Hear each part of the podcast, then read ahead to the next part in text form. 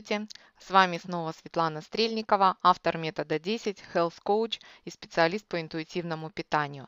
Для тех, кто не был на нашем первом занятии, я коротко скажу, что все опасности диет я знаю не понаслышке. Пять лет назад мой вес составлял 90 килограмм после многочисленных диетных экспериментов, был высокий холестерин и риск внезапной смертности, смерти составлял больше 50%. Мое врачебное образование и опыт приучили научили меня доверять только медицинским научным исследованиям. И поэтому я создала свою собственную программу спасения. И более подробно мою историю вы можете прочитать на сайте meta10.com. Переходим к следующему видео и 5 главных опасностей диет. А, знаете, меня всегда интересовал вопрос физиологической основы тех или иных процессов в нашем организме.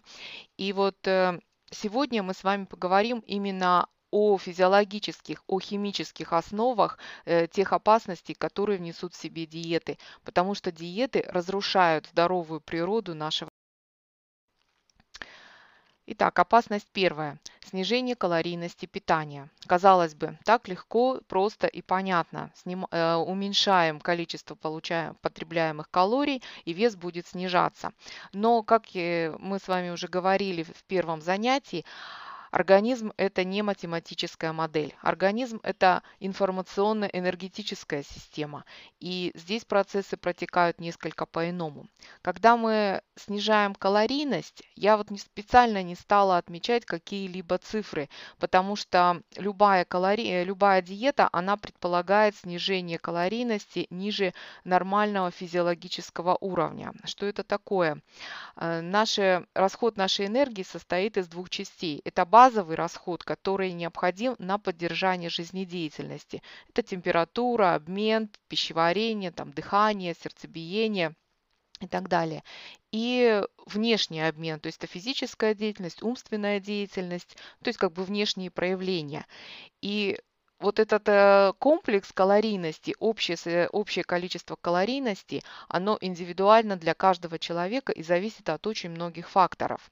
Так вот, снижение калорийности, оно э, на первый взгляд должно было бы вести к, к распаду жирок, но организм, как информационно-энергетическая система, прежде всего снижает обмен и переходит на режим запасания организм всегда стремится эм, расходовать как можно меньше энергии. И как только снижается поступление этой энергии, а пища это энергия для организма, э, кстати, не только пища, но сейчас мы конкретно говорим о калорийности, о питании, то снижение э, э, этой, этого калорийности приводит к тому, что организм не расходует свой жир.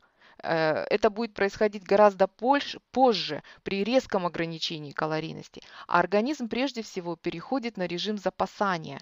То есть э, точно так же, как э, если в нашем автомобиле мало бензина, он не может ехать быстро. Мы будем ехать со средней скоростью и искать заправочную станцию для того, чтобы просто сохранить наш автомобиль на ходу. Вот этот режим запасания – он, э, если кто помнит э, времена дефицита, когда покупались продукты, нужно, не нужно, а пусть будет, на всякий случай. Как бы они лежали, потом что-то пропадало, что-то использовалось. Вот этот режим запасания в организме, он нарушает наш природный механизм регуляции аппетита, потому что организм запасает совсем не то, что ему нужно, может быть, в данный момент. И в результате нарушения природного механизма регуляции аппетита происходит еще, больше минимальное энергeti... Э, еще большее снижение энергетической активности. Организм переходит ну, как в так называемый спящий режим. Вот когда у нас компьютер в спящем режиме, вроде какие-то процессы там идут, он как бы функционирует, он работает, но никаких внешних э, проявлений этого мы не видим. И в результате первое, что снижается, это снижается деятельность мозга. А снижение деятельности мозга приводит э, к хронической усталости, утомляемости, нарушению сна. Это так называемая лень, когда человек говорит, мне не хочется, я не хочу. Вот за вот этим не хочу в 95% случаев стоит снижение деятельности мозга в результате диеты снижение творческого потенциала, плохое настроение, раздражительность и как результат это недостижение жизненных целей и неудовлетворенность жизнью. Таким образом, получается, что снижение калорийности питания в диете приводит, э, является одной из причин неуспеха, того, что недостижение того. Вторая опасность – ограничение или исключение жиров. Ну, казалось бы, опять же, э, очень легко и просто. Ограничение жиров началось с конца прошлого века, когда жиры представлялись просто страшной страшным таким материалом, вызывающим такой процесс, как атеросклероз. Но сейчас мы с вами посмотрим, а, в каких же процессах в организме участвуют жиры. И, конечно, говорить об этом можно очень много, но вот эта картинка, она очень хорошо отражает Э, химическую основу такого чувства, как любовь. То есть даже в основе такого чувства, как любовь, лежат жиры.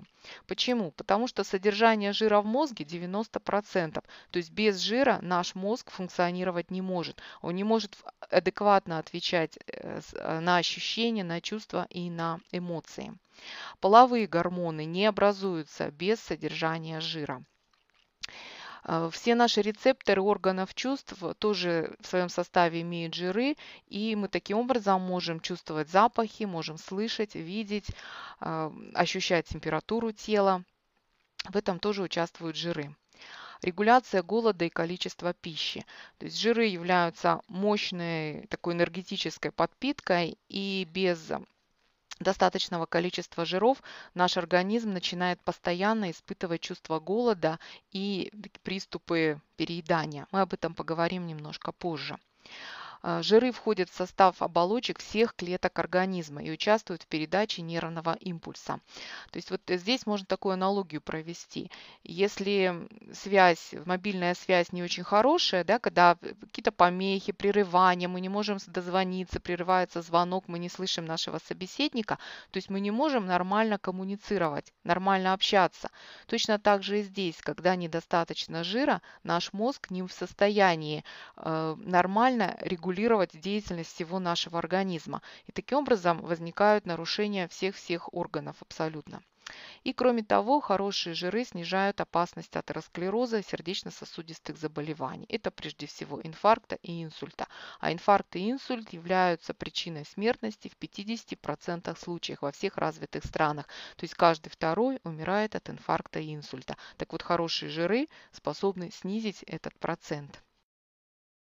Третья опасность – ограничение или исключение углеводов.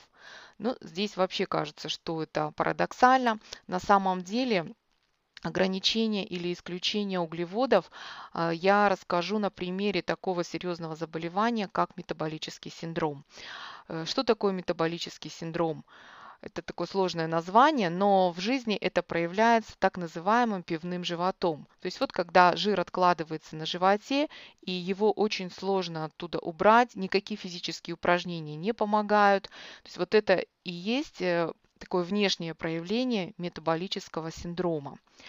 А, чтобы не вдаваться в какие-то долгие химические особенности, потому что это сложные процессы в организме. Еще раз повторюсь, что наш организм – это информационно-энергетическая система, которая очень э, на многих, на многих уровнях регулируется. Так вот, каждая клетка нашего организма имеет вот такие рецепторы на своей поверхности. Вот видите, такие пушистые, как бы пушистые. Ну, это рецепторы ко многим веществам, в том числе и к углеводам.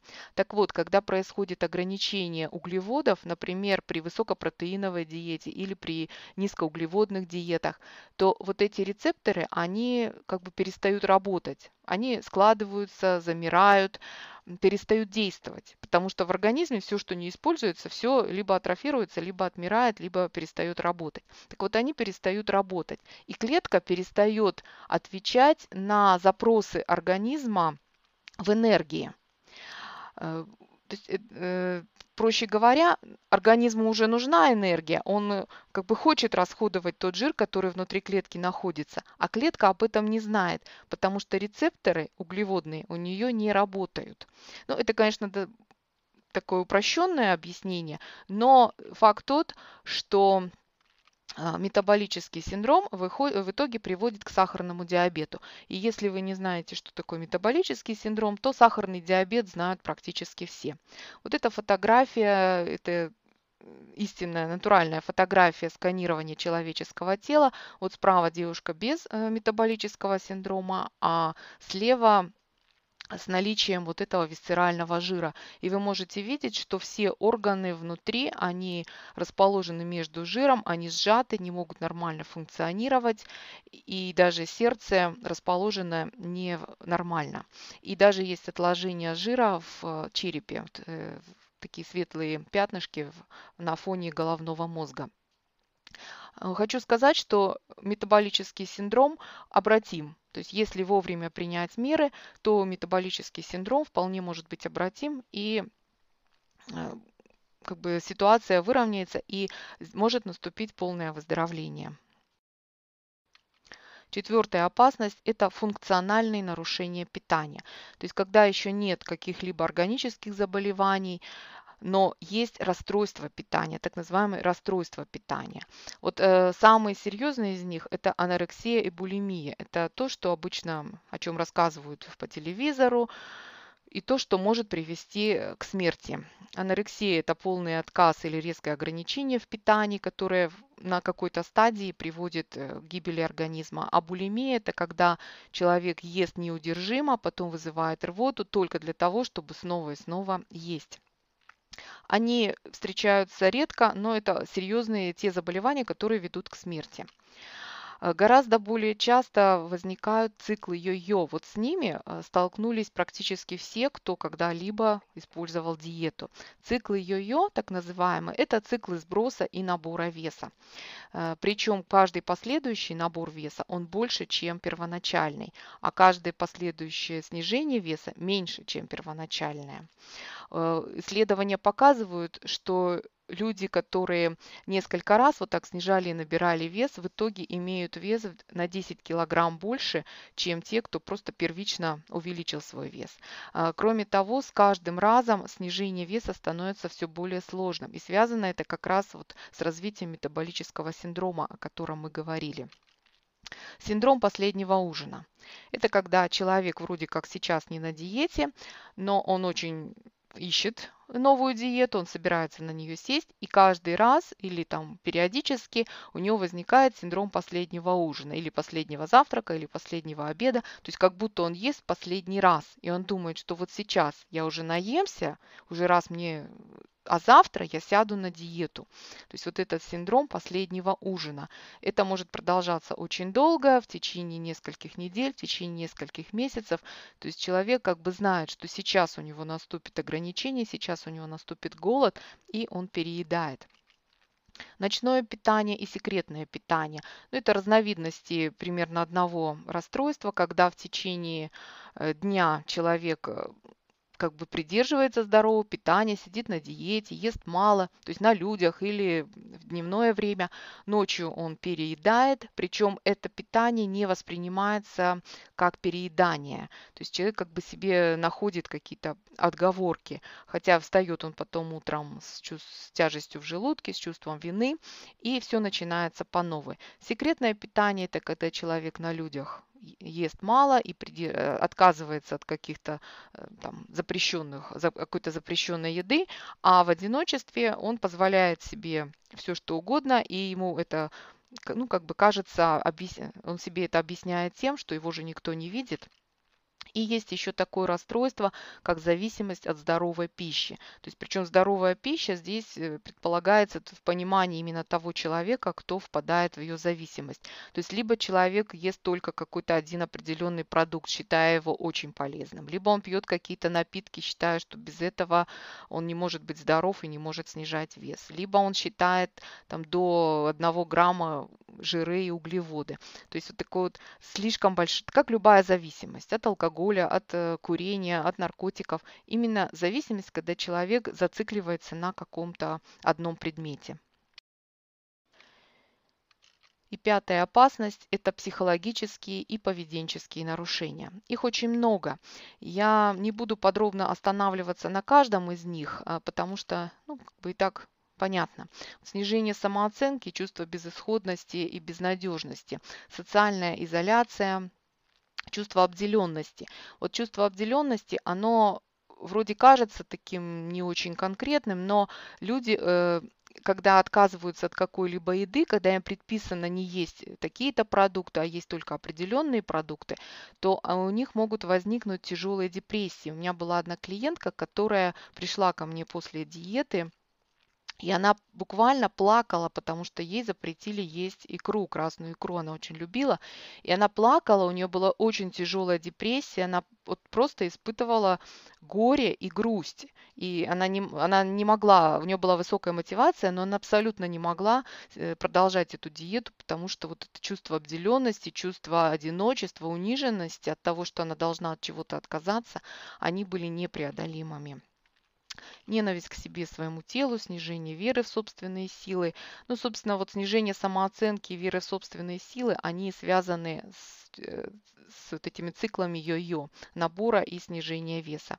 Низкая энергетика, раздражительность и страх перед будущим. Вот страх перед будущим часто отмечают те, кто снизил вес, долгое время его удерживают, но вынуждены делать это за счет многочисленных ограничений и в качестве, и в количестве продуктов. И вот они буквально боятся, потому что снижать калорийность приходится все больше и больше, у них как бы выбор продуктов уменьшается, и они буквально боятся вот этого постного и голодного будущего. Они просто не знают, а что же дальше. То есть снижать уже невозможно, и что же за всем этим будет набор веса. Страх перед будущим, он тоже э, значительно снижает качество жизни. Как ни странно, все вот эти опасности диеты, они приводят к тому, что когда вы говорите себе, я не могу себе позволить, это не для меня, мне нельзя, я исключаю это. То есть чаще всего это такая вот мотивация или условия диеты. Наш мозг так работает, что он не различает, говорим ли мы все это по отношению к куску шоколадного торта или по отношению к тем целям, которые мы в жизни хотим достигнуть. Если вы говорите себе, я не могу себе позволить, это не для меня, мне нельзя, я исключаю это, то любая цель, любое желание, будь то финансовый успех, будь то желание семьи, отношений, ну, каких-то еще достижений, они будут проходить через фильтры э, вот этих слов – и наш организм будет думать, что я хочу, но я не могу себе этого позволить. Я, я желаю достичь этой цели, но это не для меня, мне нельзя. Я хочу получить э, то-то и то-то, но я исключаю это из моей жизни. И э, таким образом а, жизнь человека, который сидит на диете, ограничена не только в качестве и в количестве продуктов и пищи, но и во всех остальных целях и достижениях. Итак, простое действие для жизни. Вспомните продукты или блюда, которые вы исключили из своей жизни, потому что оно очень жирное или калорийное, или там как-то вам не показалось, но вы его любите, вы его хотите. Купите его, приготовьте и съешьте. И приятного вам аппетита! Благодарю за внимание. В следующем видео мы поговорим о пяти причинах, почему вы не любите физическую активность или почему вы ее любите, но не получаете от нее удовольствия. А сейчас не забудьте оставить комментарий и поделиться с друзьями этим видео. До встречи! С вами была ваша Светлана Стрельникова.